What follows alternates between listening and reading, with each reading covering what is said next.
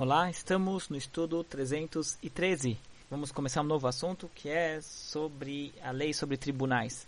Temos três mitzvot nesse estudo. A primeira mitzvah, nós temos que nomear juízes e oficiais de tribunal, do tribunal. O papel dos juízes e do tribunal é para que certificar e impor que as mitzvot sejam cumpridas de uma forma correta.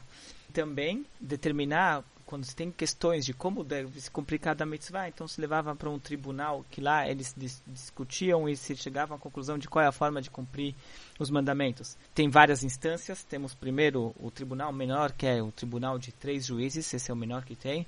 O ideal é ter tribunais de 23 pessoas, cada cidade maior em Israel tinha a obrigação de ter um tribunal de 23 juízes, e depois tinha o Supremo Tribunal, que era chamado Sanhedrin, que ficava dentro do próprio templo, e ele era composto de 71 juízes. Esse número vem da, lá da Torá que Moshe, ele juntou 70 anciões, mas Moshe tinham 71 juízes.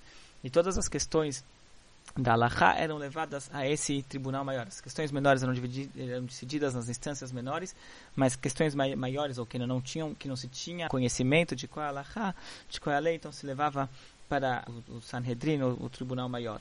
Também o tribunal tinha que apontar shotrim, são policiais, oficiais de justiça que vão circular nas ruas e nas praças para certificar que está tudo sendo feito de acordo.